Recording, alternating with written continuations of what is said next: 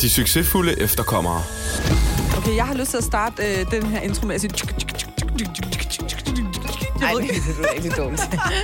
Er du bedre måske? Nej, men jeg, jeg, det var heller ikke mig, der startede med... tjuk, tjuk, tjuk, tjuk, tjuk, tjuk. Ej, du gjorde det alligevel. Ej, vi skal jo bare have et... øh, Det er vi- lidt en, en teaser for øh, vores gæst. det, hvis nogen er i tvivl, så prøv at scratche. det var hun ikke særlig god til. Øhm, vi har en, øh, en mega nice gæst med i dag, som er et kæmpe geni inden for en specifik ting. Må man Ikke så mange andre. Ej, det er for sjov. Han er, han er super skarp på, på livet og alt muligt andet. Så øhm, Tag godt imod ham. tag godt imod ham, og velkommen til. Velkommen.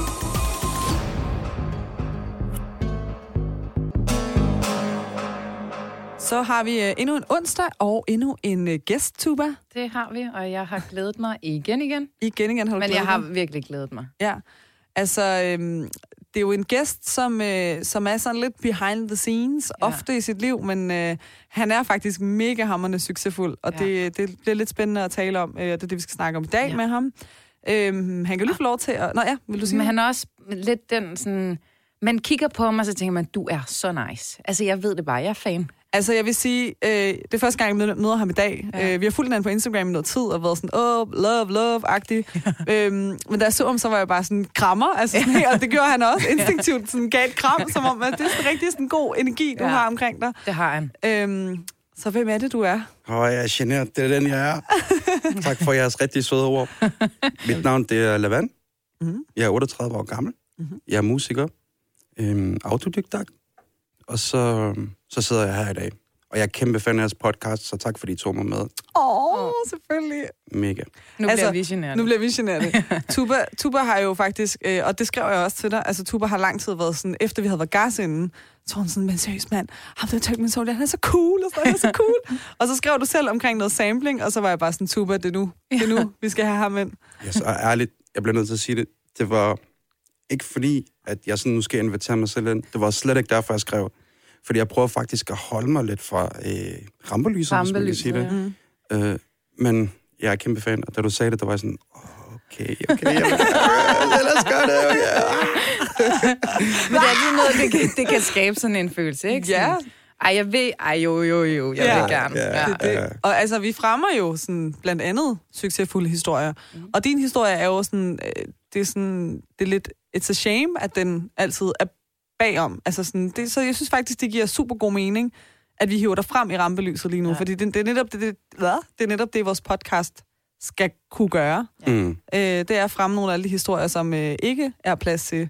Ja. Øh, også bare sådan generelt sådan noget med sådan de positive historier mm. om efterkommere, som aldrig, der aldrig er plads til i medierne, for eksempel. Ikke? Og det er så vigtigt, at de gør det. Og nu er der en øh, rigtig succesfuld historie om dig, som øh, aldrig rigtig får lov til at komme frem, fordi at, øh, der er nogle andre, der har shined i, i din succes på en eller anden måde. Altså, de er jo også selv succesfulde, men sådan, øh, man hører jo ikke så tit om dig. Og hvis man sidder og tænker, hvem er Levant, så øh, har du et kunstnernavn, som hedder Turkman Soldier. Yes. Ja. Øh, og vi har jo diskuteret ret meget sådan, hvorfor hedder han det? Og, uh, Nå, jeg tror, han var tyrker og sådan noget. Så er vi blevet sådan lidt, what the fuck? ja. Øh, og du gættede, hvad gættede du på? Øh, ej, nu snyder jeg. Jeg vidste det jo godt. Nå, okay. Altså sådan, Ja, jeg, vil nu, jeg vil jo snyde nu. Men jeg, jeg var sådan, jeg tror, han taler farsi. Det var, det var forkert. Jeg det kan godt sige sådan nogle ting på Ja. ja. fartis. Lad mig høre. Er du sikker? Ja, ja. Peter så. og så hey, Rotma Sapsi. Åh, det er en ret. Og Mm. Jeg elsker det. Det er en af mine yndlingsretter. Er det rigtigt? Jeg elsker Ej. den, ja. Ej, hvad sjovt. Min mor, hun ringede. Jeg skulle over spise hos hende, efter vi har været her. og Hun var sådan, hvad vil du her spise? Jeg laver mad til dig. Så hun sådan, skal vi have med sapsi? Så var jeg sådan, ej ja, det kunne være sindssygt lækkert. og så gik det op for hende, at sådan, det, det, er sådan, det har en meget kraftig lugt eller duft, eller sådan, Mm. og det sætter sig bare hjem ud i flere dage. Så hun var sådan, ej, vi venter til sommer, så kan jeg lukke. Var sådan, ej, vent til sommer for at Ja. spise det. Seriøst? Og jeg kan faktisk godt... Okay, jeg kan godt... Men det lyder måske lidt klamt, men kender I det der med, at man så spiser man en ret, og så dagen efter, så kan Jamen, man sådan... på sig lugter af det, og din, din Din sved sved, lugter ja, af det. præcis, Ja, og det er, præcis. altså, prøv at, det er jo, det er jo historien om rulle med sapsi. Det er sådan, Men det er fordi, er det ikke på grund af lam? Altså, der nej, er nej, der er nogle øhm, sådan krydderurter i, som ja. Ja. har en meget, meget speciel duft. Mm. Og seriøst, i sådan en uge efter, så, så der, er- det er sådan a thing. Rulle med sapsi, sved. Det er, så, Er det så rigtigt? klamt. Men det Ja. smager sygt godt. Altså ikke sveden, men... fucking godt. Og jeg kan også huske, der var en af mine venner, som havde spist det. Han var lige kommet, og så... Og det er det det er lidt klamt. Jeg ved ikke, hvorfor jeg bliver så klam lige pludselig. Det gør man bare i vores selskab, altså. ja. Nå, men så det, der sker, det er, at han slår en bøvs. og så bliver jeg sulten. Fordi der, der, lug, der lugter med sulten? sopsi. Jeg blev sulten, fordi jeg slog en bøvs. Der lugter med sopsi, og det var sådan lidt, lidt klamt. Men det var også lidt lækkert at slutte den der bøvs, hvor den kommer helt fra dybet, ikke? Ah, fuck, det er mand. Åh, oh, det er fandme sjovt. Oh. Men jeg kan rigtig godt lide den ret. Jeg har boet i Iran, faktisk, da vi flygtede, så det er ikke sådan helt fremmed for mig. Nå, hvor længe boede du der? Øh, jeg tror, vi boede der et halvt år. Et halvt år. Kan det okay. Ja, okay. Nå, Okay. der er min Ja. fars familie faktisk var. Sindssygt. Ja. ja. Øh, men okay, men så tilbage faktisk til dit navn, og så skal vi lige til, så kommer vi tilbage igen til, at du er flygtet. Yes. Øh, men Turkmen Soldier, det gik op for mig i dag, at det er fordi, du er tyrkmener Ja, fra Irak. yep. Vi er jo nummer 6 til højre. Nummer 6 til højre. Ej, sorry. I don't yes, get jeg er fra. Irak, det er rigtigt. Jeg er født i Irak. Hvad har den med nummer 6 til højre at gøre? Bjerg nummer 6 til højre. Fuck, det er sjovt. Sorry. Okay, nej, nej, altså her, er der kan vi, idiot. nej, nej, her kan vi tale om alt. Okay, altså, okay, helt sikkert. Og der er plads til idioter her. Så, Oh, tak skal du have. Ja, så føler mig det, velkommen. det er også derfor, Det er Tuba, der- derfor, Det Tuba er derfor, Nila er her, hvad jeg vil sige. Uh, ej, men øh, og, og da vi skrev til dig, så var du jo sådan, øh, det vil jeg vildt gerne, bla bla. Og så kom det lige sådan en besked bagefter, men jeg er ikke efterkommer, bare lige så I ved det. øh, og det er jo så fint, altså det er jo ikke første gang, vi øh, har Nej. en ikke-efterkommer med. Aydin, han var Ja. heller ikke efterkommer. Aydin var heller ikke efterkommer, præcis. Kender du også Aydin? Ja, men det var faktisk en af mine yndlingsafsnit, det der. Nå, Så, okay. øh, Ej, hvorfor? Må vi høre? Jordkloden og kærlighed. Ja. Der blev jeg sådan åh, lidt Åh, oh, den her. følsom. Præcis. Ja. Det var meget rørende historier. Ja. Og så snakkede I bare om ting, som var sådan mega traumatiske, men I gjorde det på sådan en meget nøgtern måde. ja. Hvilket jeg gjorde, der gjorde, at jeg kunne ligesom forene mig med det, I sagde. Mm. Hvis I stod og græd foran mig, så efterlod I ikke plads til, at jeg selv kunne græde. Forstår du, hvad jeg mener? Ja. Wow. Så det var rigtig fedt at sådan ligesom kunne være en del af det også. Øh, og det afsnit især, synes jeg var ret vildt. Wow. Det var altså virkelig sådan, Wow. ja, Ja. det der med, at vi ikke græder over det, så giver man Ja. plads til folk til selv Ja. at kunne... Wow. Ligesom, har I ikke set den film, der hedder Shawshank Redemption? Øh, nej.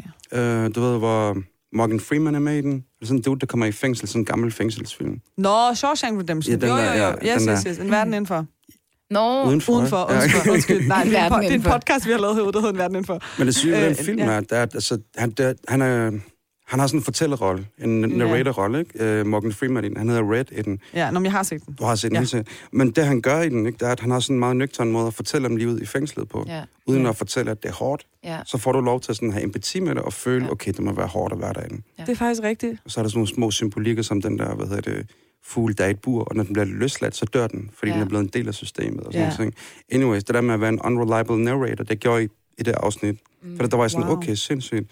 Din far gik rundt og skrev det der på væggene. Okay, Ja. sindssygt. Ja, det Så har du en tatovering med det også. Det har jeg Ja. sgu. Den skal indprintes forever. Det er det. Men hvad sker der for, at hun har en tatovering af dit ansigt på ryggen? Hvad? Nej, Hvad er der noget, jeg ikke ved her? nej, sorry. Bare sådan sin- since when? nej, man. Se, sorry. Ej, Ej, ved du hvad? Jeg bliver Okay. aldrig sej, sorry. Yes. Nej, nej, det der ikke også, det er totalt klar. Prøv her, det er så klassisk sådan, øhm, os, skulle jeg til at sige, med sådan lidt, øhm, når vi kommer fra sådan alt muligt traumatisk, ikke? Ja. Så kan vi være helt vildt deep, og så skal vi lige bryde den der sådan, ja, ja, kom med, vel er det sjovt, for sådan, det skal være griner. Ej, hvor jeg kender det. alt Vi er ødelagt det. Ja, vi er så ødelagte. Mm-hmm. Men okay, så du, så, men, så du kunne relatere til nogle de ting, vi taler om, og det må vel være, så være fordi, der er nogle ting, du kan genkende fra dit eget liv. Helt bestemt. Helt bestemt. Hvordan, altså sådan, hvordan kom du hertil? Ja. Øhm, det er fordi, at hvad hedder det, min far var... Ah, okay, nu laver jeg ikke mere pis. Jeg skulle til at sige, at han var bankrøver. og så var jeg nødt til at flygte. Men øh, det er en lang historie, jeg prøver at gøre kort, ikke? Ja. Øhm, rygterne siger, Nej, at... undskyld. Bankrøv. det er det. Han stjal. Nej, det gjorde han ikke. Det var, fordi han var skolelærer i Irak. Og hvad hedder det, i Irak, så, så kommer Saddam Hussein til, Mm. og med Ba'ath-partiet. Ja. Og så skal alle sammen ligesom støtte Saddam Hussein. Mm. Og det vil min far ikke. Du ved, min far, han, han ved, hvad Saddam står for, og hvad for nogle ting, han gør. Mm. Nå, der kommer en lov, som hedder, alle dem, som dumper elever, de bliver udstationeret. Øh, Og det var imellem Iran og Irak-krigen, det her. Mm. De elever, der dumper, de bliver sendt ud til et minefelt, hvor de skal træde på miner, og så Ej, dør de, ej, ej. fordi så ved, senere Ja. begyndte de så at bruge aber til det, ikke? Altså, de sendte aber ud. Det gjorde man også i Iran. Man sendte også små drenge ud. For, Jamen, det er så fucked up. Kun for at springe de der er vejsebomber, så soldaten ikke døde af det. Så min far, han risikerede sit liv, og så lod han alle sine elever bestå. Sindssygt. Og så fandt de ud af det, og så tog de ham og smed ham i fængslet og torturerede ham. Du ved, vi snakker øh, sådan noget, de fik dem til at drikke olie og boremaskiner og, du ved, Ej, ej, ej. altså psykisk statur. Du ved, manden, Ja. han var ødelagt efter det der. Det var sindssygt. Ja. Og hver anden eller tredje dag, så tager de ham og går en tur med ham ud i ørkenen. Du ved, sigter på ham med en pistol, han har bind for øjnene, du ved, lægger den på hans tænding, og så siger det, i dag bliver du nakket. Desuden har vi voldtaget din kone, og dine børn har dræbt dem også, ikke? Så han blev sådan helt brudt ned. Og her er det syge ved det hele, ikke? Der er, så, efter det skal en del gange, så bliver han taget ud i ørkenen, min far, du ved, og så kan han høre, at det er to soldater, som bliver til en soldat, og så, så siger ham soldaten, sæt dig på knæ. Så min far sætter sig på knæ, så tager han riflen op mod min fars hoved, og så, og så tøver han, han kan ikke skyde min far. Mm. Så siger min far, hvis ikke du skyder mig, så skyder de dig. Bare gør dine ting. Du ved. Mm. Så kraftede men så viser det sig, at det er en af de elever, min far lod bestå. Wow, ej, okay, cool. Ej, jeg Så- var helt... Puha. Så min far, han ligesom, så han risikerede sit liv og løslod min far. Han kom hjem, min baba, og så, så løber vi alt, hvad vi kan til Iran. Ja. Og, så, og der bor vi så, og så flytter vi til Tyrkiet, og så bor i, jeg tror, i 4-5 måneder, måske et halvt år. Og så tager vi til Danmark, fordi vi har en faster, som bor i Gellerup, Aarhus. Sindssygt. Hvor gammel Ja. var du her, da I flygtede? Altså, det der er med sådan nogle traumer, der er, at man lidt glemmer sådan nogle ja. detaljer, ikke? Mm. Så vi ved ikke helt, hvor gammel jeg var. Men jeg var nok sådan noget 6 eller 4, 5, 6 år gammel. Det er alligevel ret gammelt. Altså, Ja. sådan, det, er jo, det er jo en alder, hvor man stadig kan huske ting. Yes. Og så ved jeg godt, man, man hvad hedder sådan noget, øhm, man undertrykker det, eller sådan, man, øhm, hvad, hedder, hvad hedder det ord? Øhm, når man sådan fortrænger det. Fortrænger jeg. Ja. Yes, yes. Øh, det gør man jo helt sikkert. Øhm, så kan der så ske nogle ting i dit voksenliv, som lige pludselig kan få det frem, for eksempel. Ikke? Helt sikkert. Øhm, men sikkert. okay, vildt. Shit, Så, mand. jamen, så kommer vi til Ej, Aarhus. det er altså lidt spændende for mig, det her. Det er jo en fucking forfærdelig historie. Altså sådan, men det er, lidt, det er lidt sjovt for mig at høre en, øhm, en far, som er blevet ødelagt af Mm. den samme krig, som min far er blevet ødelagt af. Men, den men fra den anden side af. Jamen, det er så sygt. Det er jo så sindssygt. Så fordi vi er jo naboer, ikke? Altså, ja, vil du høre noget sygt, ikke? Der er, at øh, Saddam havde jo i Iran, ikke? Mm. Mm. Saddam havde jo fucking alle sammen, han var psykopat. mm. Men da der blev taget iranske fanger i Irak for krigen, så fordi irakerne, de elskede faktisk deres naboer, iranerne også, ikke? Mm. Så de sørgede for, at de havde det rigtig godt i de der fangelejre. De lod dem øh, gro faktisk sabsa, så de kunne lave og sabsa. Åh. ikke også? Og sådan, du ved, sørge for ligesom, at de ikke manglede noget af de der fanger og sådan noget. Øh, og det synes, det synes jeg alligevel var sådan en fed ting. Også Ja, da vi kom til Iran, folk var rigtig søde ved os. Altså, Ej. Det er helt vildt smukt. Men det er jo også det der, sådan, det er jo det der er så sjovt, altså også i ja, den kamp, der foregår i Iran lige nu, mm. ikke? Altså man kan jo bare se, hvordan sådan, befolkningen holder sammen. Ja. Ja, altså det er, jo, helt det er jo regeringsmagterne, der er syge hoveder og idioter, ikke? Altså sådan, men befolkningen, ja. de... Ja.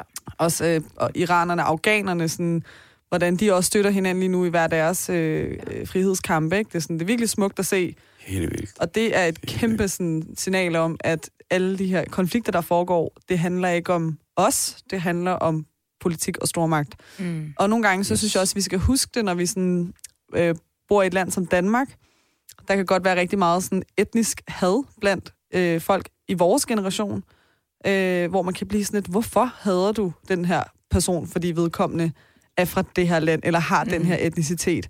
Ved du overhovedet hvorfor, eller har du bare fået ja. det at vide af din familie, som har fået det at vide af deres bedsteforældre, fordi de har været i en eller anden kamp engang, som måske stadig foregår lidt en konflikt af, og sådan, Ja. we all just people, ikke? Og ved du, hvad de her mennesker har været igennem, som. Ja. de hader på? Ja. Ved du, hvad de har skulle opgive for at komme hertil? Ja. Og stadig føle sig ydmyget. Mm. Mm.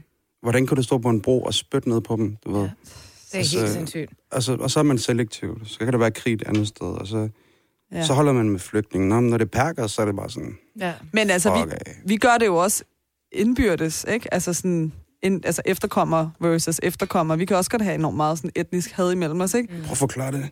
Øh, jamen, sådan, Jamen, der er jo sådan noget, bare, bare sådan, hvis du tager tyrker, altså sådan, og kurder, så er der det der, og tyrker, kurder. Det, jeg, jeg er virkelig, virkelig glad for, at det ikke er i samme sådan, øh, det er ikke det samme, som det var for år tilbage, men der er jo stadig den der blandt nogen, Ja. altså så kan man ikke lide hinanden, fordi at er tyrker, kurder og, og sådan nogle ting, ikke? Er det reelt Øhm. set, fordi at børn, altså man, det er nedarver, eller hvad hedder det, børn arver en form for nationalisme af forældrene? Ja, det, det er tror det jeg, helt sikkert. jeg tror, hvis du spørger 80 procent af dem, Ja. øh, der ikke kan lide den anden part, øh, Ja. ved egentlig ikke rigtigt, hvorfor. Mm. Altså, jeg vil sige, en af mine rigtig gode veninder, hun, øh, hun har kurdisk baggrund, øh, og hendes familie er- altså, jeg kommer fra øh, Tyrkiet, men de er kurder. Øh, men hendes far har været politisk fange og er blevet udsat for en masse ting tilbage i, i 60'erne, eller måske 70'erne. Sindssygt. Og efter de kom til Danmark, er det jo noget, der har fulgt med dem i deres opvækst, at tyrker er sådan her, tyrkisk det er hundesprog, lad være med at tale det. Okay. Altså en masse ting, der ligesom... Og på den anden side hos tyrker er det også... Altså bliver man også sådan der, kurder sådan der, og, og det findes, altså. Øh, men jeg tror Ja, ja, bare, vores sikkert. generation er bedre til at abstrahere væk fra. Det er fint. Ja. Men øh, Også de ser fordi- bare mennesker. Også fordi, prøv at tænke på, hvis vi to, øh, der er meget været taget her og havde hinanden, fordi mm. at øh, vores land har været i krig, og, og hver vores land har ødelagt den andens far, ikke? Ja. Men i virkeligheden øh, er du måske en af dem, der forstår mig allerbedst. Altså sådan, Wow, ikke? vildt sagt. Øhm, Ja. ja. Så det, er sådan, det skal man jo også huske på, at vi, at vi kommer fra noget af det samme traume, Mm. selvom at øh, vi har været i kamp mod hinanden. Altså Ja. sådan, men det er befolkningen, det går ud over. Ja. Øhm, jeg tror, Wow, hvis du ja. sætter en russer og en ukrainer ned sammen om 10 år, så vil de meget bedre kunne forstå hinanden, end vi ville kunne forstå en ukrainer. Selvom vi lige nu er dem, der sympatiserer med dem, ikke? Helt sikkert. Ja. Nej. Altså, nej, men vi har aldrig nogensinde havde på befolkningen jo. Det er jo dem, der græder. Mm. Ja. Ja. I sidste ende, alle mennesker griner og græder på samme sprog. ja. Men Wow. når der er højere politiske magter på spil, du ved, altså, så handler det om fucking olie. Ja, fucking Ja. olie, mand. Ja. Fucking olie. Fuck, hvor glæder man til den dag, der er mere olie i jorden. Altså, så vi bliver nødt til at lave noget andet. Altså, Men også sådan kontrol ja. og, og magt. Altså, Økonomi, penge, Ja. ved. ja, det er forfærdeligt. Det er virkelig forfærdeligt. Men jeg synes, jeg synes også, det er interessant, sådan, øh, fordi Nette og jeg har talt meget om det her med, at der er noget traume, som bliver, altså, som, som følger med, for eksempel i de tilfælde, fra din far til dig. Altså, mm. det er sådan en generation, der... Hvordan har du oplevet det i forhold til, hvad din... Altså, jeg går ud fra, at din far har været mærket af de oplevelser, han har haft. Øh. Jo, meget. Meget. Også min mor, ja. faktisk. Øhm, nej, altså, hvordan jeg har været mærket af det? Jamen, hvordan har det haft en indvirkning i dit liv? Nu ved jeg også, du har en, øh, en bror. Ja, to brødre, faktisk. To brødre. Josef og Timo. Ja. Hvordan har det været i jeres sådan opvækst? Hvordan har I kunne mærke det? Øh, åh, den er svær, fordi PTSD går faktisk i arv. Mm. Øh, adfærdsmønster. Når du ser, din, når du ser dine forældre, har det rigtig dårligt. Du ved. Ja. Når min mor ikke kan sidde uden at lukke alle gardinerne for at nærmest gemme sig, du ved. Hver gang telefonen ringer, eller der kommer et brev med posten, så oh, nej, er det myndighederne, der er efter os, du ved. ja. Altså, når du vokser op med den form for paranoia, altså, så bliver du selv paranoia. Mm. Og af en eller anden mærkelig grund, alhamdulillah, det er en fed gave, vi har en syg hukommelse mig og min storebror, på sådan en måde, at vi kan huske alle detaljer fra, da vi flygtede. Ja. Men vi forstod det først, da vi kom til Danmark, du ved, og man ligesom, det er lidt ligesom, du har løbet, og så skal din krop restituere. Ja. Mm. Og så kom alle traumerne. Ja. Og så kunne vi forstå, okay, oh, oh shit. Mm. Altså, det var ikke små ting, vi op, oplevede på vejen. Altså, det var Nej. vilde ting. Men vi begynder med alderen mere og mere at forstå vores forældre. ja. Hvorfor de har gjort sådan, eller hvorfor, hvordan de har været sådan, sådan, sådan, sådan. Ja. Og jeg vil bare sige helt sikkert, vi har mærket det meget. Ja. Altså, både igennem angst og stress og Ja. ja. noget. Altså, puha, det er helt sindssygt. ja. Øhm, Men det kan man heller ikke undgå, tror jeg. Altså sådan, og det er også... Og den dag, man, altså, vi får børn en eller anden dag, så vil vi jo også have noget tilbage i os, som vi også vil, uanset hvad vi vil gøre, for ikke at give det videre. helt sikkert. Ved, altså sådan, så det er jo også for sindssygt at tænke på, hvor, hvor mange ringe i vandet det spreder.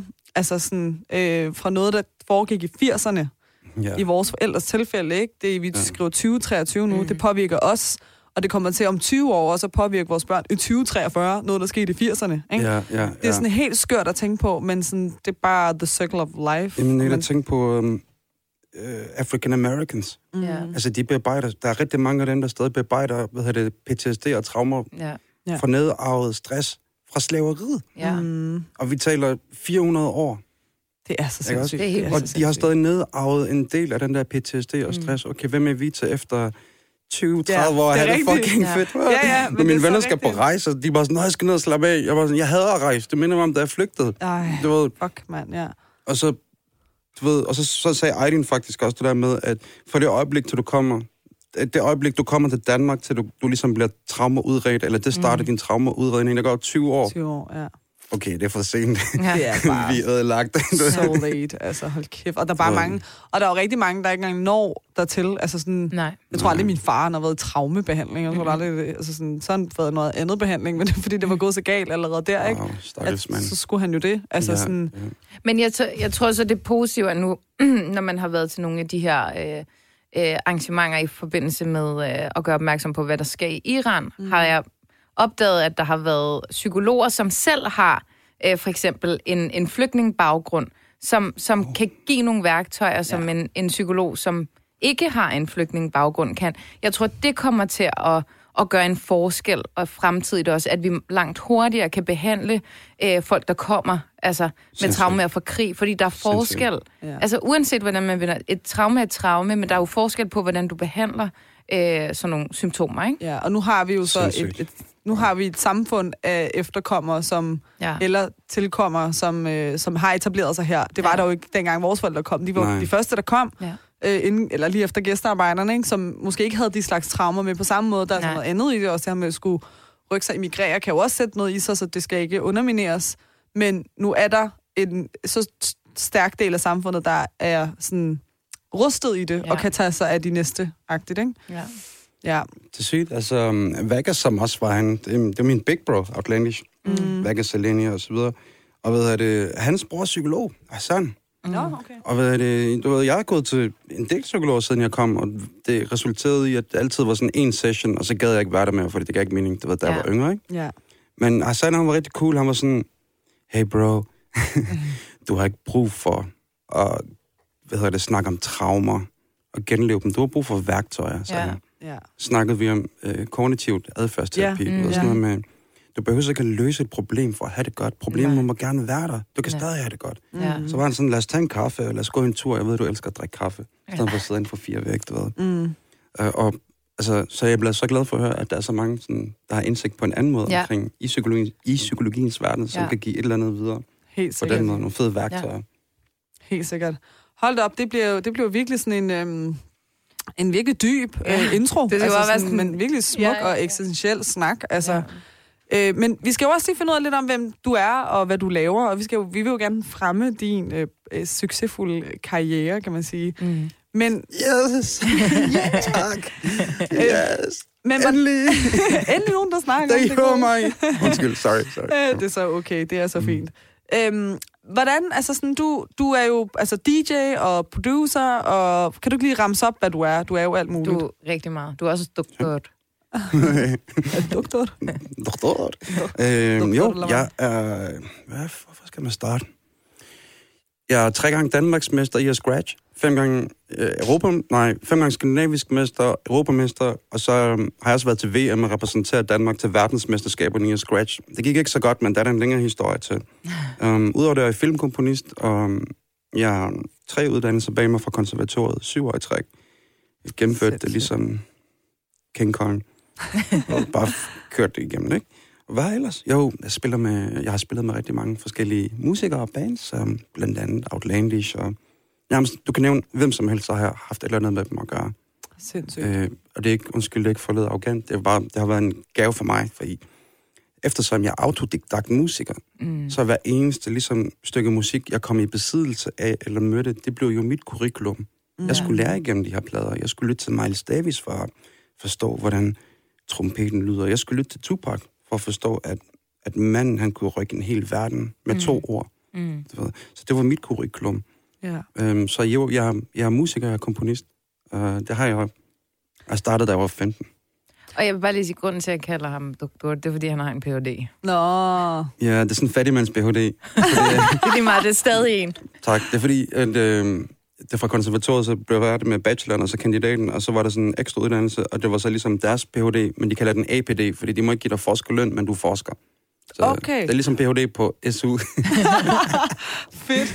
Ph.D.-løn er i en rigtig lort. så kan man få en endnu lavere. Fuck, mand. Det er det jo. For skylder vi bare kassen til SU-lån. er det ikke rigtigt, mand? Hunting me forever. Så det hele startede faktisk med, at jeg fandt en... Øh, okay, jeg var lige for at fortælle historien færdig med krigen, ikke? Mm. Vi flygter fra krigen, og så kommer vi til Sandholmlejren. Mm.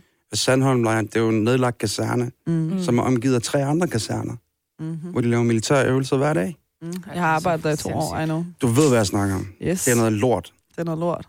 Jeg tror, og, det bliver og når de, især, nej, nej, fordi når de, vi rammer sådan slutningen af året, så skal de jo brænde alle deres penge af, så de kan få det samme budget på finansloven næste år, ikke? Så okay. kører de bare, eller så flyver de bare rundt i helikopter og laver alt for mange ligegyldige øvelser. Da jeg boede der, ikke? Jeg snakkede også med ham, rapperen, en af rigtig gode venner, der hedder Maruana, han boede der på samme tid også, mm. ikke? Der var bussemænd på væggene, mand. når der kom, så var der slåskamp i, øh, i køkkenet, så låste de alle dørene, så man ikke kunne komme ud. Og sådan, ja, Ej, altså, hvor er det sindssygt. og så det sygeste var den der, der, der, der, der, der, der, der lyder lige kommet fra Ja, krig. Jeg kunne er bare se på min far, du ved. Åh, oh, fuck mit liv. Men det er også så åndssvagt, at man ligger en, altså en øve, altså sådan lige ved siden af... Det er helt, altså Er det det, det, fordi det det er er billigt? grotesk. Og stort. Jeg ved ikke, hvad det altså, er, Det er, jo, men- det er jo billigt og stort? Altså, der er masser af mm, sådan uberørte marker og grønne områder, hvor jeg bor. Altså, sådan, de kan bare Okay, vi øh, kommer i morgen. Ja. Men altså, det er jo helt absurd sindssygt. Det er nærmest jeg føler, det, jamen, det er sådan inhumant. Ja. Det er mennesker, der er flygtet fra krig, Ja. død og ødelæggelse. Og så ligger en fucking militærkaserne lige ved Ej, siden men af. det er jo helt hjernet. Det var nøjere. Altså, det var så nøjere, at... Øh, ja, fuck det. Nå, ja. Det, det jeg skal ikke udleve mig selv på den måde. Men jeg havde rigtig nøje på på et tidspunkt. Men vi flygtede der, jeg flygtede, vi flyttede derfra til Gellerup og boede der. Og, der, og det, på det tidspunkt var det en rigtig slem ghetto. Altså, mm. vi havde tre onkler, der blev skudt og dræbt samme aften. Og vi er lige Ej. kommet fra krig I Danmark? i fucking Gellerup. Altså, vi kommer fra krig til en ny krig, og jeg så bare mine forældre blive mere og mere og mere og mere smadret, du ved. Så, og det er de bedste forældre i hele verden, så det er intet ondt der. Men mig og min storebror på det tidspunkt, du ved, vi er nødt til sådan ligesom at opfinde vores egen lykke, så jeg, jeg blev skraldespandsraver. Jeg fandt en kælk i skraldespanden, og jeg kan huske, jeg løb ned, og jeg så, der var vinter, jeg tog den der kælk, den var orange, og så var der nogen, der råbte, er det galt, en? Jeg blev helt flov. Og så løb vi op på kælkebakken, mig min storebror, du ved, alle andre bærker, det var sådan en sort sække, du ved, og det var en rigtig høj kælkebakke, Ja. altså jeg tror nærmest, du kom til skade på den. så de, de var sådan sorte sække, og så havde vi den her, den her orange kælk, du ved. Ja. Vi fandt også sådan dele af en, du ved, sådan en knaller, en Puk Maxi, og byggede, os, byggede den op, selvom vi står bare sådan rimelig brainy. Ja. Så byggede vi den op, selvom med den blå, og kaldte det det blå lyn, du ved. Det hele var fedt. Lang historie kort. Jeg finder en pladespiller i en skraldespand, øh, fordi jeg er jo skraldespandsraver, du ved. og så i Sønderborg på det her tidspunkt, vi flyttede sådan noget 36 gange. Det er noget, flygtninge åbenbart gør. Ja. Ja. Men så finder jeg den her pladespiller, tager den med hjem, og jeg har set nogle DJ's stå scratch. Og så scratcher jeg, og så begynder min musikrejse. Stille op i battle, så er Sindssygt. Ja, det og er dem. helt vildt, det Så der. hvis man skulle give dig en overskrift, så skulle det være fra skraldespand til succes. ja. Eller something like Og that. tilbage til skraldespand. Ej, jeg skammer mig så meget lige nu. Hvorfor? Hvorfor det? Altså, Har du også min- været skraldespandsraver? Nej, nej. øh, men øh, men min, jeg har familie, der bor i Køge, og mine kusiner boede i et, øh, i et område, hvor at der, der, blev, altså, der var mange flygtninge, som blev placeret der. Og de kom jo ikke for særlig gode altså økonomiske vilkår. Så der var rigtig mange af dem, som også kiggede i containerne. containerne. Slå af tyrkertuba. containerne. det kom lige frem i mig sådan. Det er det er mit virkelige jeg. Men, og jeg kan bare huske, at vi kaldte dem containerraverne. ja. Og sådan, det var så forfærdeligt. Så er det det, du tænker om lavand i virkeligheden? Nej, jeg skammer mig helt, når du siger det Jeg der. synes, så du jeg er synes, mega, jeg synes, du er mega woke og bæredygtig og sådan noget. Jeg synes, du er vildt cool. Ej, Woke? Åh, oh, tak. Det, vil har jeg aldrig- man- Okay, sygt. Ja. Det var jo meget woke. Men jeg, jeg vil lige sige sådan her faktisk, det er sjovt, men der er også noget med noget tidsperspektiv i det, fordi vi gik i loppemarkedtøj, og det var flot dengang. Ja, I dag er det sådan lidt lettere på mode, ikke? ja. Ja. Så Du mig og er faktisk cool, hvis du gør det. Ja, ikke også? Ja, Mig min store, vi, vi havde fået sådan nogle uh, knock-off Adidas bukser ja. med to streger på i Aldi. Okay? Vi står bare højere end mig, og han er seks år ældre end mig, Timo. Så vi laver en, øh, et vedmål. Den, der løber hurtigst, han er sådan noget 17 gange Danmarksmester i atletik, så jeg ved ikke, hvad jeg rådte mig ud i. Shit. Du ved. Altså, han løb med sådan... Anyways. Den, der tabte vedmålet, løbet, skulle sy sin ene streg og give det til den anden, Ej, så vi kunne lave Adidas bukser. Han vandt selvfølgelig, så han havde optur på. Han havde bare ikke regnet ud, at mine ben er kortere end hans. så han ville kun få en halv streg, så jeg fik en streg, du ved. Men, øh, og så senere, så det blev bare en hostel, du ved. Altså, det var nogle ting, Ja. der var flot dengang, men ligesom, så jeg, efter jeg vandt den første konkurrence, så i scratching, Danmarks mester som 17-årig, så var jeg sådan, fandt jeg ud af, at man, man fik pengepræmier. Eller ikke pengepræmier, man fik udstyr. ah, okay. Så i de næste fem år stillede jeg op, fordi jeg bare ville vinde udstyret og sælge dem igen, så vi kunne betale husleje. Altså, det er sådan, vi lavede vores egen hustle. Det er så vi fik sygt. ligesom sådan en sjov historie ud af det, du ved. Og i dag griner vi bare af dem, men ja, der var nogle ting, der var lidt flowere dengang, ikke? Ja. Så. Jeg, det- det... jeg skammer mig bare. Altså sådan, Men vi har jo selv talt om at det der med at arve tøj. Altså sådan, ja. gal jeg, altså, jeg arvede alt tøj fra mine kusiner. Altså, jeg, Var det ikke dig, der snakkede om den der bong bong jo, t-shirt? jo, jo, jo, seriøst. Jeg fik en Lands t-shirt, fordi min kusine havde. Ja. Og det var helt ej, sådan afvasket. Du ved, Men er det ikke fedt i dag? Sådan, er det ikke lidt cool at have sådan noget på i dag? Det føler jeg, jeg føler nærmest, folk tager byen i sådan noget, og så har de klippet dem lidt op og bundet dem og sådan noget, men sådan, mm. it's a thing, altså. Ja, ja. Men, men jeg synes også, det var flot. Altså, sådan, jeg gik også i øh, klasse med sådan, nogen, der boede i parcelhus, nogen boede også i lejlighed og sådan noget, men det var meget sådan blandet. Mm. Men altså, vi var ikke mange af dem, der Mm. mm. sådan, ikke boede i parcelhus, ikke?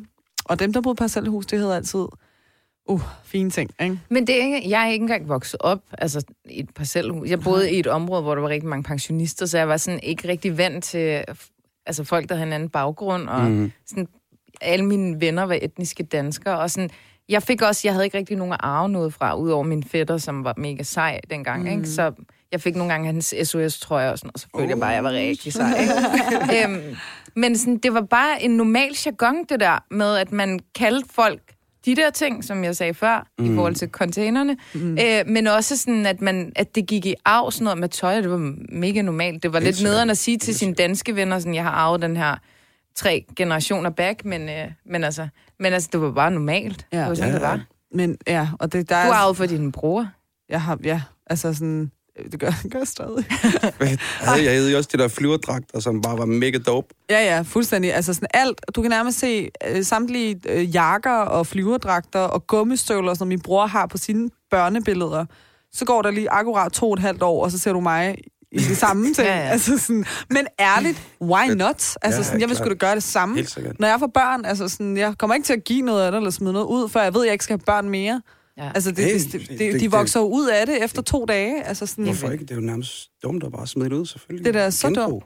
Jeg vil altså også lige sige, at det, var ikke fordi vores, vores forældre var rigtig søde ved os. De, altså, så tog de et lille lån, og så købte de en computer til os. Det var fordi, vi manglede noget, du ved. Det var Ja. bare sådan lidt, det var bare lidt ghetto. Ja. Det var ikke fordi, vi var sådan... Altså, alle mine venner havde en sindssyg opsparing. Jeg kan huske, du ved, da jeg blev 18 og måtte, jeg 15, eller hvad det var, måtte hæve min opsparing.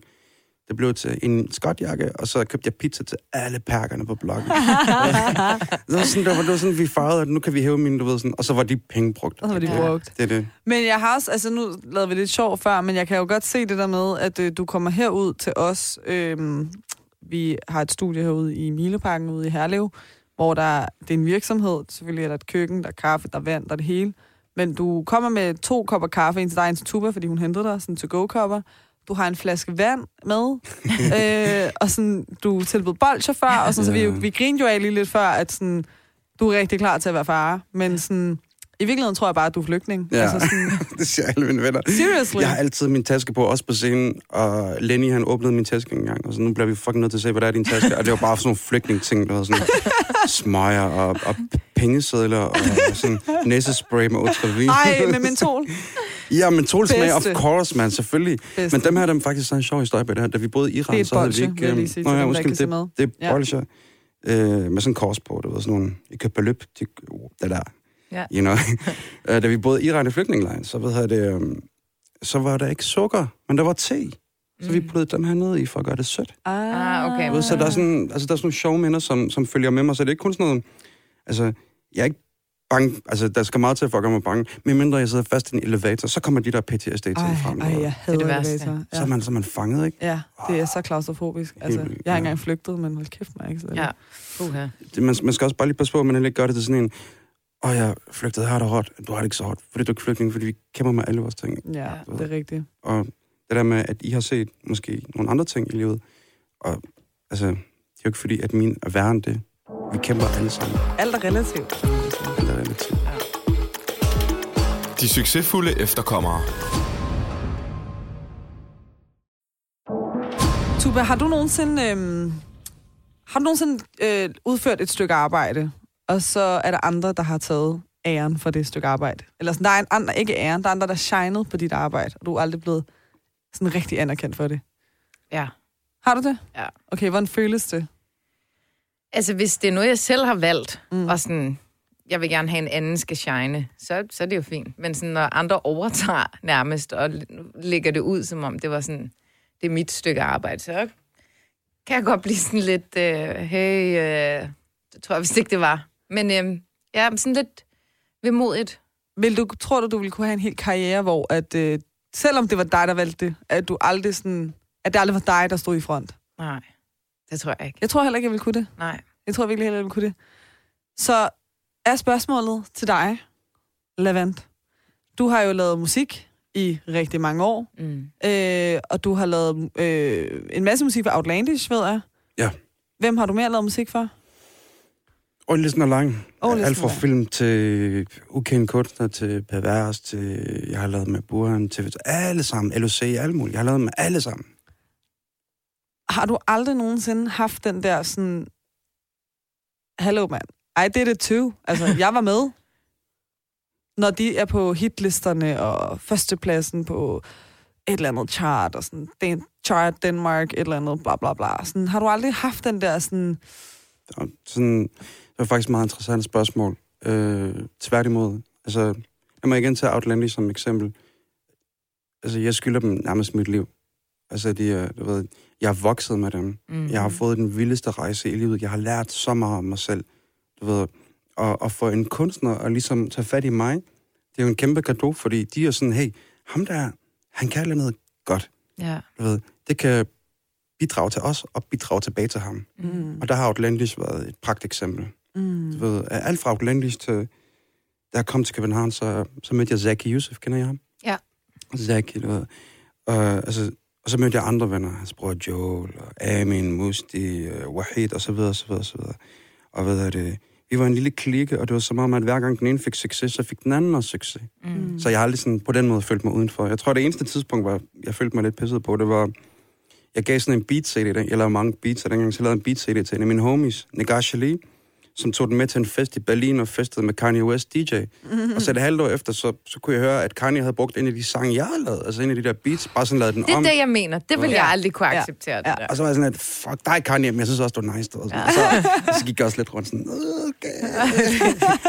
så men ret fedt spørgsmål, det stiller der. Nej, jeg føler faktisk, at jeg stadigvæk øh, skylder dem rigtig meget. Okay, vildt nok. Det mener Men der må seriøst. også være noget... Jeg, jeg tænker, nu har vi jo ikke været i, i, i din verden, så sådan, vores er også baseret meget på sådan almen, øh, du ved, øh, sådan kontorjob for eksempel. Mm, og der, der handler det jo ikke om, at øh, jo, selvfølgelig er der en kæde i, jeg gør et stykke arbejde, og så er der en anden, der tillægger et eller andet der, og en anden. Men der er et eller andet i forhold til sådan egoet, ja. Ja. øh, tror jeg. Men Ja. i den her konstellation, så er det måske også mere sådan, når, når dem, du samarbejder med, anerkender dig, og synes, altså kan bygge noget på det, du har lavet, mm. så er det måske det, der ligesom er, altså at få den aner- anerkendelse af dem, kontra at øh, for eksempel The Voice øh, spiller øh, sangen i radioen.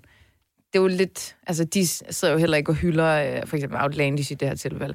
Åh, hvor gas, Lenny, øh, sindssygt, og sådan. Altså, mm. det er jo mere, de spiller bare musikken. Men internt i jeres circle, mm. så er der måske noget anerkendelse der, der gør, at man føler, man er, man er et team, der sådan ligesom bidrager Helt til bestemt, hinanden. Helt bestemt. Især, især når vi snakker om Outlandish, det er, det er ret sindssygt, faktisk. Ja. Altså, de har, de har været, vi har været der for hinanden i tygt og tyndt, og vi har været på en lang rejse. Altså, jeg har 20 års jubilæum.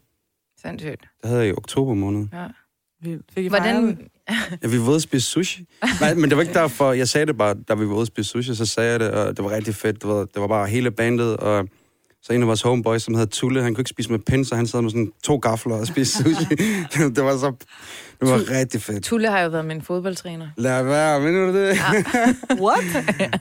Sylvester. Stallone. Jeg tror bare, efter han trænede os, det var sådan en pigehold, og nogen var gode til fodbold, som jeg selv, ikke? og så var der nogen, der ikke var. Men det var fuld krigszone, og han var bare sådan til sidst, hallo, altså, hvad er det, der foregår? Han er sådan lidt monoton, ikke? Ja, ja. Så han var Fantastisk menneske. bare virkelig... Fantastisk. Men jeg, person. jeg tror virkelig, at han fik pres til sidst, og var sådan, ja, Shit, mand. Men så I har, I har faktisk øh, I, I har følt det lidt, at, sådan, at der er nogen, der tager credit for jeres arbejde. Jeg skal også sige, I, I er jo også frontløber i det, I gør, ikke også? Fordi der er ikke så mange, ret mig, hvis jeg siger noget forkert, men Nej, der er ikke ja. så mange sådan, som jer, som gør det, I gør. Mm. Fordi det, I faktisk gør, ikke? Det er, I, I baner faktisk, lad mig omformulere det, det er ikke på bekostning af folks succes, at I får succes. I gør det rent faktisk i unison med dem, I hiver ind.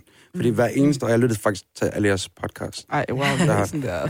og jeg har ikke et liv, men det er rigtig. Det er rigtig.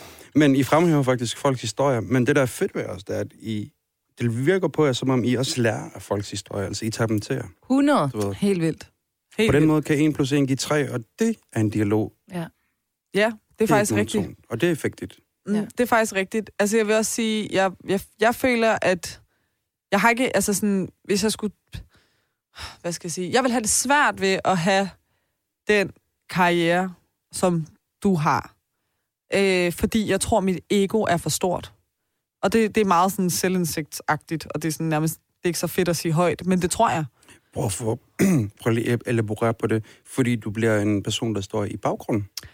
Øh, ja, jeg tror, jeg vil have lidt den der sådan, hello, I, I did that. Altså sådan, ja, ja, ja, de synger det, men I did that. Eller sådan, jeg vil, jeg vil have brug for anerkendelsen øh, på en eller anden måde. Men og det jeg forstår godt, hvad du siger, med det ja. der indercirkel, det forstår Ja. jeg godt. Men jeg tror, jeg tror oprigtigt, jeg vil have det svært ved det. Jeg vil bare lige sige, med hensyn til Outlandish, det er jo en kæmpe fabrik af, af producer og komponister og musikere. Der er jeg bare en lille brik. Det er det i alle musikalske sammenhæng. Mm. Alle har en lille, altså en lille funktion. Så du kan ikke komme udenom, at det er et ensemblesport. Mm. Det er lidt ligesom Leo kan ikke tage, han kan ikke tage æren for Wolf of Wall Street. Mm. Mm. Scorsese kan ikke tage æren. Jonah, ham der Jonah kan heller ikke tage æren for det, men de tager det kollektivt. Ja. Ja. Og det er måske lidt nemmere med kunst, tror jeg. Men jeg tror bare sådan, jeg tror hele det der instruktør, producer, altså sådan nu i medieverdenen, ikke? Det er sådan, det, det er altid sådan lidt den glemte faktorer, eller Mm. sådan forfatteren bag en film, eller sådan. Det er jo tit øh, dem, der udfører arbejdet, altså sådan øh, skuespillerne eller artisterne, som ligesom får øh, meget credit. Ikke blandt dem, der ved det, altså blandt, ikke i branchen, Mm. men blandt sådan befolkningen. Jeg forstår dig. Ja, Jeg må tror, jeg, må jeg, ja. Undskyld. Nej, nej, bare... øh, Må jeg knytte en historie til den? endelig. Uh, vi snakkede om Shawshank Redemption, ikke også? Ja. Uh, en dag så Stephen King, King kender I ham? Mm. Ja. Ham der skriver sindssyge historier, ikke? Mm. Ja. Og romaner. en dag så står han i et indkøbscenter, og så kommer der en dame op til ham og siger, Stephen King, du skriver forfærdelige bøger. Forfærdelige romaner. De gør mig sygt bange. Kan du ikke skrive noget smukt for en gang skyld? Så siger han, hvad mener du? Hvad skal jeg skrive? Så siger hun, har du hørt om Shawshank Redemption? Mm. Så siger han, det er mig, der har skrevet den. Mm.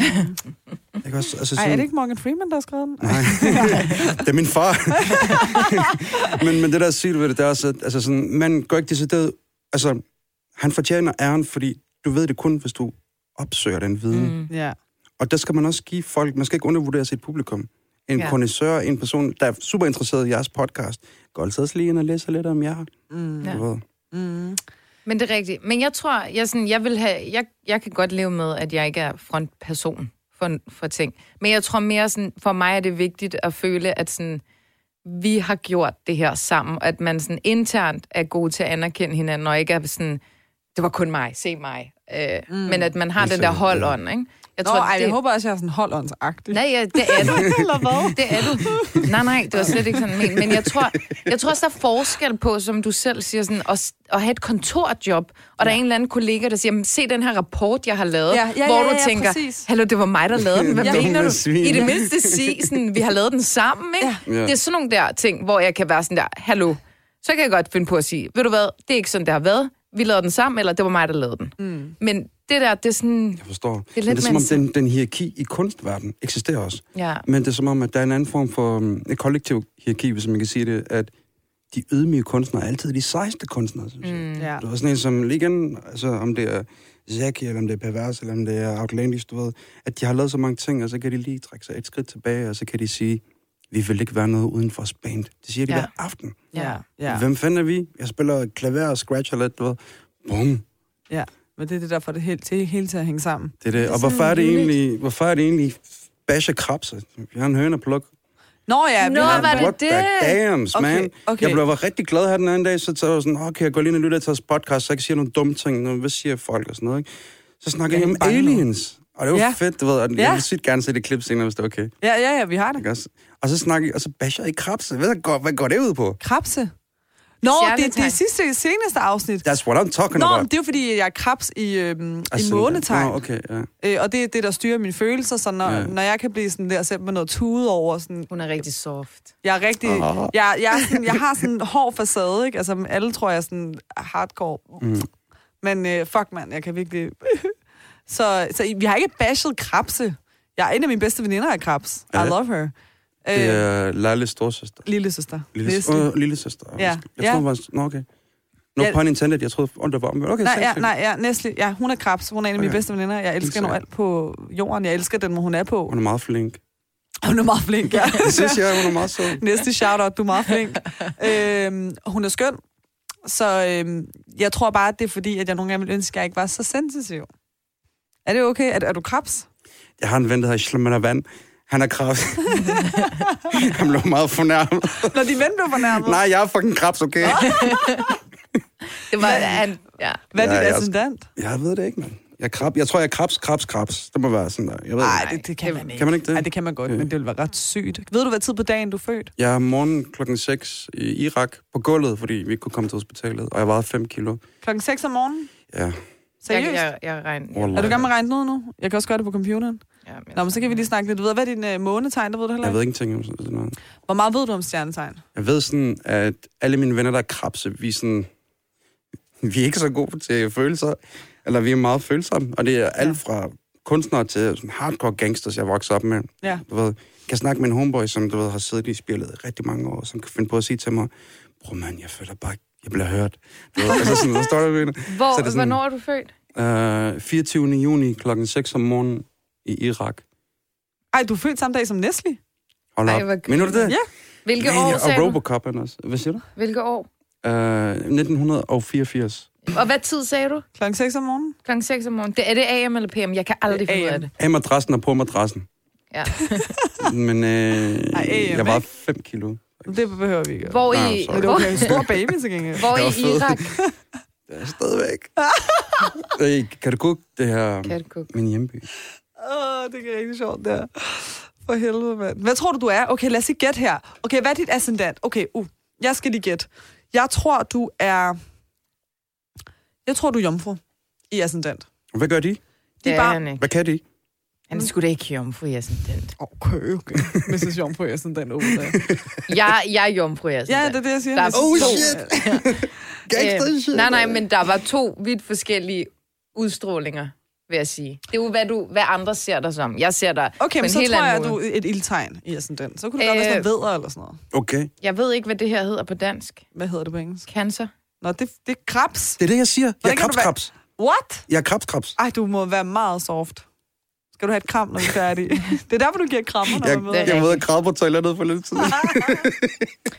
Han er sgu øh, crabs. Okay, vildt nok. men jeg er krabs, krabs. Hold da op. Nå, men så fik du da lige en ny indsigt. Nå, men så er vi jo mm. det samme. Nej, nej, nej, jeg var det i måne. Undskyld. Ja. Så du udstråler for andre øh, krebse energi, men du er også krebs. Det, Der er no bullshit med dig. Lord med lord på. Det er meget følsomt. Meget øh, følsom. Men, men, men bare lige for at sige, hvad hedder det? Ja, jeg var, men jeg lover dig, det var ikke noget dårligt. okay, helt Øh, sikkert. det, var, det var mere min egen følsomme side. Jeg var lidt træt af nogle gange. Ja, Er det okay? det er så okay. Men apropos følelser. Mm. Når du laver musik, Mm. hvad gør det inde i dig? For det må, det må, altså, jeg er ikke i tvivl om, eller jeg tror ikke, nogen af os er i tvivl om, at det er en kæmpe passion for dig. Altså sådan, det er over your dead body, at du skal lave musikagtigt, altså sådan til hver en tid. Hvad gør det ved dig, sådan endelig, når du laver musik? Øh, det er som om, jeg kan forstå mig selv, når jeg laver musik. Mm. Øh, vi snakkede også om det i bilen, mig og at der er mange sprog, jeg er dårlig til at snakke. Men musik, der formidler du en emotionel følelse. Mm. Og det gør, at øh, det er meget nemmere at snakke et sprog.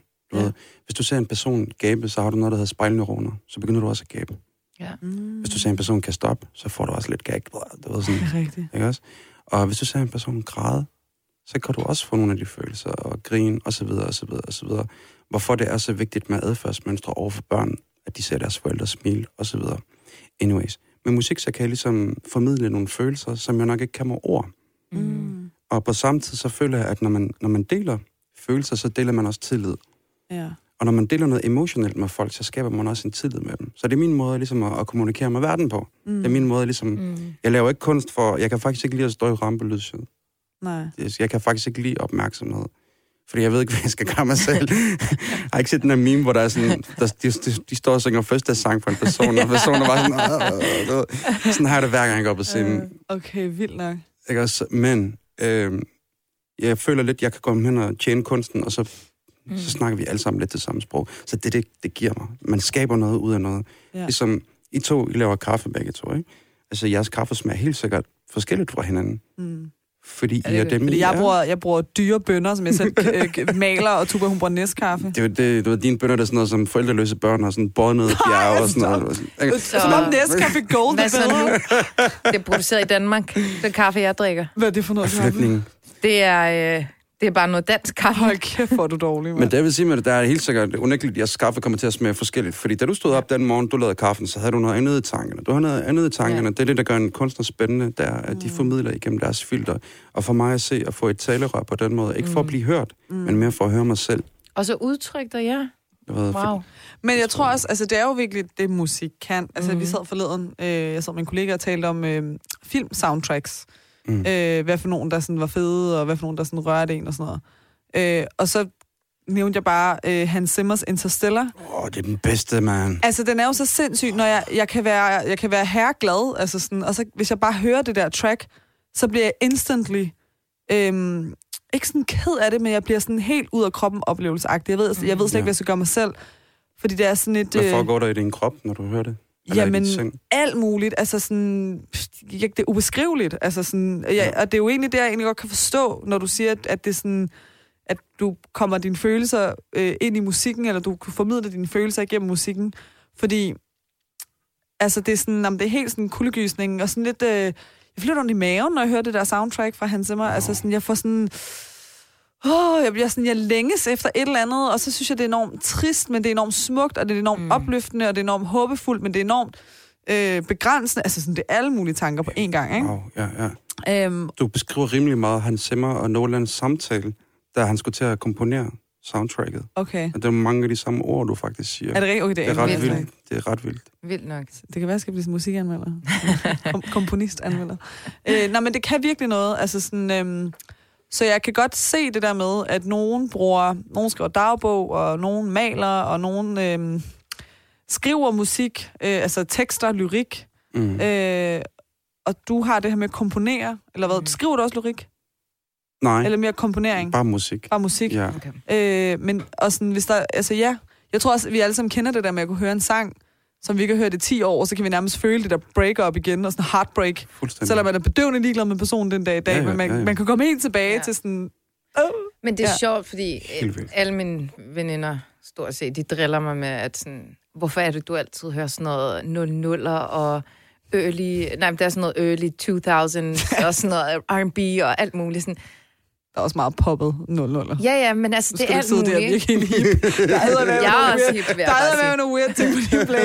Der er også nogle gode ting, men der er med også Det nogle mærkelige ting. Men seriøst, det, Den kommer der, I don't wanna break, break your, break, break your heart. Så det, jamen, det kan godt være, at det ikke er sådan... Er?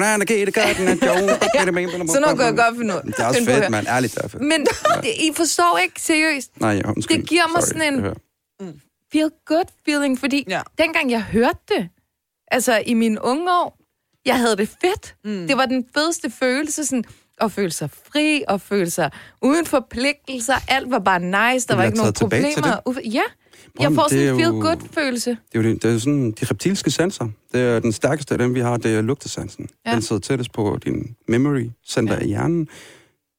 På ondt betyder det, at hvis du går forbi en person, en, som havde den samme parfume på som din ekskæreste, så er du der. Ja. ja. Du ved. Og med musik, altså, det sidder bare lige et sted i kroppen, hvor du bliver taget tilbage til en ja. Følelse.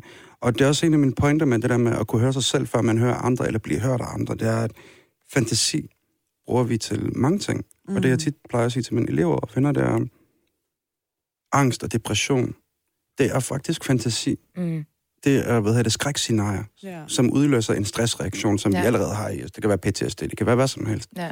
Du ved, med kunst kan du tage den fantasi og bruge den til at fuel noget andet, som er positivt i dig. Mm. Hvilket vil sige, du får en forløsning, du får sådan en, ah, dengang hvor jeg ikke havde så meget at tænke på, det var lidt mere chill dengang. Ja, ja.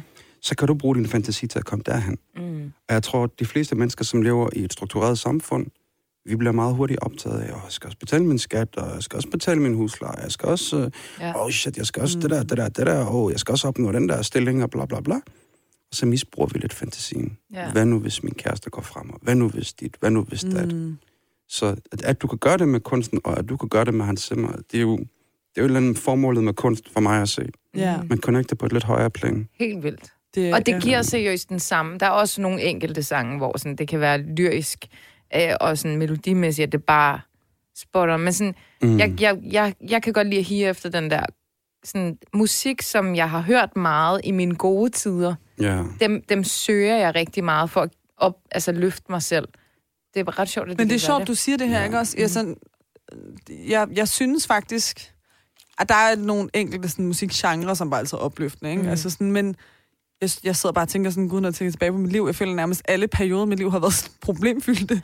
Jeg kan nærmest ikke øh, høre en sang, uden at jeg tænker på sådan, åh, oh, det der, eller åh, oh, det der, og det kan være omkring alle mulige forskellige aspekter i livet, ikke? Altså, Ej, det er sådan, egentlig sjovt, hvor forskelligt det er. Altså sådan, ja. ofte søger jeg, med mindre jeg har det rigtig, så kan jeg godt høre Ibrahim Tatlises eller et eller andet, der var fuld... Øh, OG. Ja, men sådan, generelt så søger jeg sådan noget, hvor jeg har haft rigtig gode minder. Men, altså sådan, men jeg, jeg hører for eksempel, undskyld så, det altså, jeg elsker LOC, ikke? Men det er ikke sådan det mest geniagtige, han har lavet. Han har jo lavet helt vildt, sindssygt dyb øh, lyrik, mm. lyrisk og sådan også mm. komponeret musik og bla bla bla og sådan noget, ikke? Mm. Men jeg husker bare en episode, hvor jeg havde det sindssygt, og den der spillet sammen mm. med mine veninder. Mm. Så jeg hører den faktisk tit, fordi den giver mig sådan en...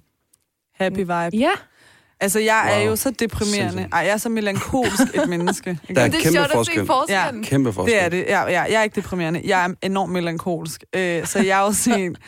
Øh, jeg kan godt finde på at komme hjem fra arbejde, og så jeg bor på fjerde sal, og jeg har en altan. Har du elevator også? Nej, Oh, shit. det er trapper. op og ned ad trapper ja. der. Øh, og den ligger så, altså jeg har tit, øh, når der er fuldmåne, så kan jeg rigtig tit se fuldmånen sådan der virkelig klart lige foran mig. Mm. Og seriøst, jeg kan, jeg, så kan jeg komme hjem fra arbejde, og så kan jeg sådan, gud, der er fuldmåne, ej, jeg skal lige i mit sådan, øh, melankoliske moment, og så kan jeg sætte mig ud og tage headset i, og så finde en eller anden virkelig deep playliste med alt muligt. Ej, sådan noget rigtigt, du ved, føler, føler, og sådan noget lidt sådan, ja, Mm. sådan, vi skal over de der Hans Zimmer-toner, ikke? Mm. Jeg må gerne vil lyrik ind over, men sådan, det skal være noget af den down that Mm. road, og så kan jeg bare sidde og sådan, ryge cigaretter og bare kigge ud, og sådan, gøre mig selv virkelig, sådan, fordi jeg har brug for at føle, altså jeg har lige brug for sådan, øh, altså det er super mærkeligt, men det er sådan en terapi for Nilla, mig. det er jo de første mennesker, der kan finde ud af det. Kado til dig. Tak. En, um, en af mine rigtig gode venner, som hedder Attila Dorn, han er producer også. Mm. Han, lærte, han er nok en af de producer, der har lært mig allermest. Det, han lærte mig, det var at fange en stemning i musik, og videregive den stemning. Mm. Når du taler om Hans Zimmer, han bruger orgel, Mm. mm. ikke også? Orgel, det er det største instrument, vi kender. Det skal bygges ind i et hus, ind i en kirke, du ved, Mm. Og man forbinder det med ligesom at transcendere mod Gud, fordi at det er orgelmusik, det er Mm. kirkemusik. Mm. Han bruger det til en fortælling om en far, der mister sin datter i Interstellar. Mm. Så der er så mange følelser på spil. Ja. Ja. At du kan sætte dig ned og grave dig ind i det. Mm. Altså det er, det er det, man i Mellemøsten, så kalder man kunstner for, det er min veninde Rania, der lærte mig det, samfundets tjener. Det vil sige, at alle mennesker glemmer nogle gange at mærke deres følelser. Mm. Så går de et sted hen, hvor der er nogle kunstnere, som har en cipher. Det vil sige, det kan være nogen, der sidder og spiller. Ja. Der kan være nogen, der sidder og maler til dem, der spiller. Det kan være, der er nogen, der sidder og læser digte op. Så kommer publikum, og det kan være, de joiner, det kan være, hvor de sidder der. Men det, de gør, det er, at de kanaliserer, åbner lige op for den der lille pose med følelser, som de gemmer væk. Mm. Den får forløsning i det forum. Sindssygt. Og det er det, som gør, at man kalder dem samfundets tjener. Og så kan man så sige sådan noget som os. Vi kan sidde med en iPhone og gøre det. Mm. Ja, ja, thank God, at vi kan det. Men Jeg elsker det- Hans Zimmer. Jamen, han er for vild. Han er, Jamen, han er så vild. Men jeg tror også, der er noget med sådan det der med at være alene omkring det. Det, er sådan, det gør noget andet, end at sidde... Helt I, jeg kan høre en sang blandt venner eller veninder, og sådan vide, at jeg, ja, det minder mig om et eller andet, men jeg dykker ikke ned i det. Mm. Og så kan jeg høre den alene, og så kan jeg dykke ned i det. Mm. Og jeg havde faktisk en oplevelse på Roskilde øh, i år, hvor jeg var til Jada-koncert. Random, men jeg var til Jada-koncert, og... Øhm, eller ikke random, hun spillede på Orange, så obviously, men sådan, ja. Øh, men det er ikke, fordi Jadas musik nogensinde har rørt mig. Altså sådan, Okay. Øhm, og min veninde, hun øh, bliver træt sådan lige i starten af koncerten, og vi er faktisk inde i sådan pitten, så vi er gået helt foran, for der det Wow. kunne man lige sådan, vi kunne lige snige os med ind, ikke? Så hun, øh, hun er sådan, jeg tror også, jeg smutter, og så var jeg sådan, "Nå, men do, do that, altså jeg bliver bare hængende. Så jeg endte med at være til den her koncert alene, og det første gang, jeg stået til en koncert alene. Øhm, og seriøst, ikke? Jeg har aldrig været så optaget af en koncert. Jeg, altså sådan, jeg, jeg, jeg oplevede den koncert på en helt anden måde. Altså Jadas musik, sådan, det rørte mig fuldstændig i det her moment, fordi jeg, jeg, jeg var der alene. Jeg havde ikke nogen til lige sådan at, øh, at lige snakke, eller sådan. Jeg havde én ting at, at koncentrere mig om, og det var hendes musik og, mm. og hendes performance.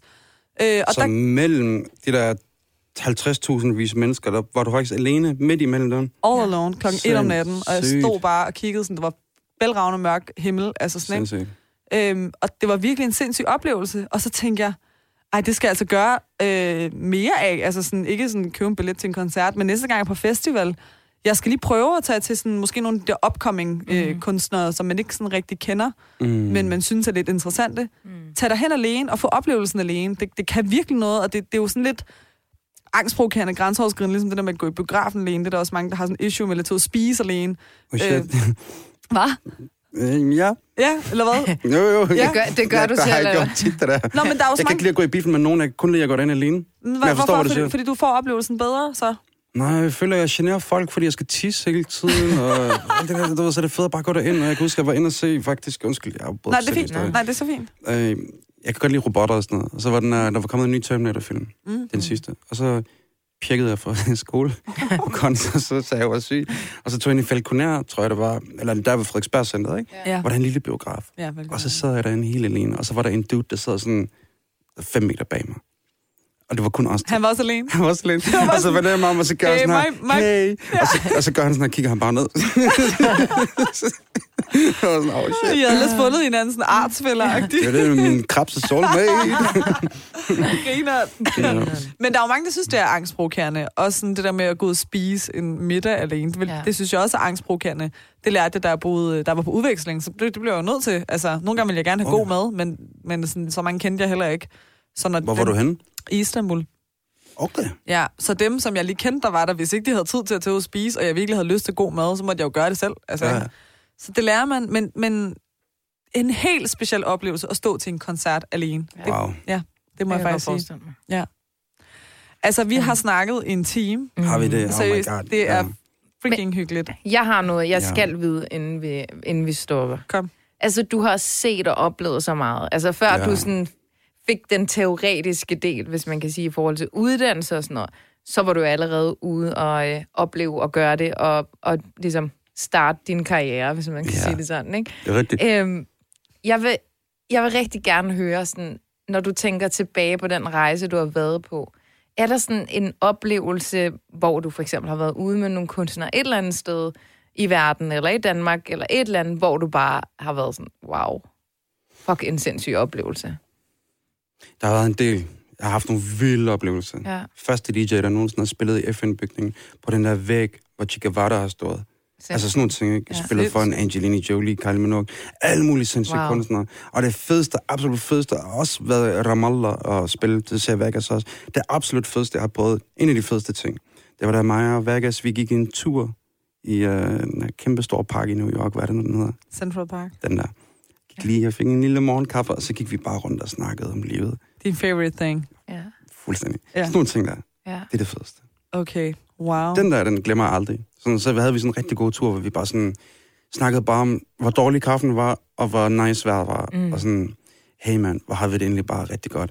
Så jo, jeg kan nævne sådan sygt mange ting, der er sådan, uh, men det fedeste er det, lige præcis det der historie. Den der feel-good uh, vibe, Fuldstændig. og hvor man føler, man sådan lever på, på en helt almindelig måde, at det ikke skal være vildt og stort og alt Ja. muligt, men du går Yep. i et andet land, et eller andet vildt sted, og så er det bare sådan, Solen skinner Ja. på dine kinder. Ej. skål i kaffe. Yes. Men også Fedt. bare rejsen derhen. Ja. Øh, altså, jeg, bare lige kort, mig, for eksempel mig og Zaki, vi startede med at lave musik sammen i nullerne, og der kom vi i en klub, der hed Klub 47. Ja. Det var sådan, en tredjedel var sådan narkomaner, den anden tredjedel var sådan nogle, der dyrkede thai-boxing og var lidt rockeragtige, og så var der sådan nogle som os, der kom for at lave musik. Ja. Og jeg havde ikke rigtig pladespiller, så vi tog derhen og øvede. Men hele den der sådan lille rejse, vi var på, og kunne mærke sådan, åh, Mm. mm. oh, så lærte vi noget nyt. Da, da, da. Ja, De der ting, det er det fedeste. Jeg elsker sådan at lære nye ting. sindssygt. Det er det. Tak fordi jeg måtte komme i dag. Ej, men selv tak. Altså sådan, Det er øh, os, der takker. det var virkelig en, øh, det var en virkelig god snak. Ja. Altså sådan, ej, jeg ved godt, vi siger det sådan tit, men jeg mener det, Ja. det mener også de andre gange. Men man har jo lyst Ej, til hun at bare ikke. at Hun tage... lyver bare. Hun, men hun mener det nu. Jeg er meget glad, tak. Nå, men jeg har lyst til at bare sådan snakke videre. Jeg synes Ja. virkelig, det er spændende. Altså Ja. sådan, ja. Kom en dag forbi nede i mit studie. Det er der, hvor jeg er meget alene, og det elsker jeg. Så laver jeg kaffe til jer. Ej, honestly, det gør vi. Det gør vi. Det gør vi Nu, fandme. nu har du øh, sagt det, så det skal ske. Det skal det. I er velkommen. Tak. Tak.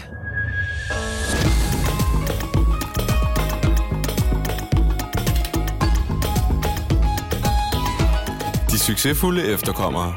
Lyt med hver uge og husk at abonnere der, hvor du lytter til podcast.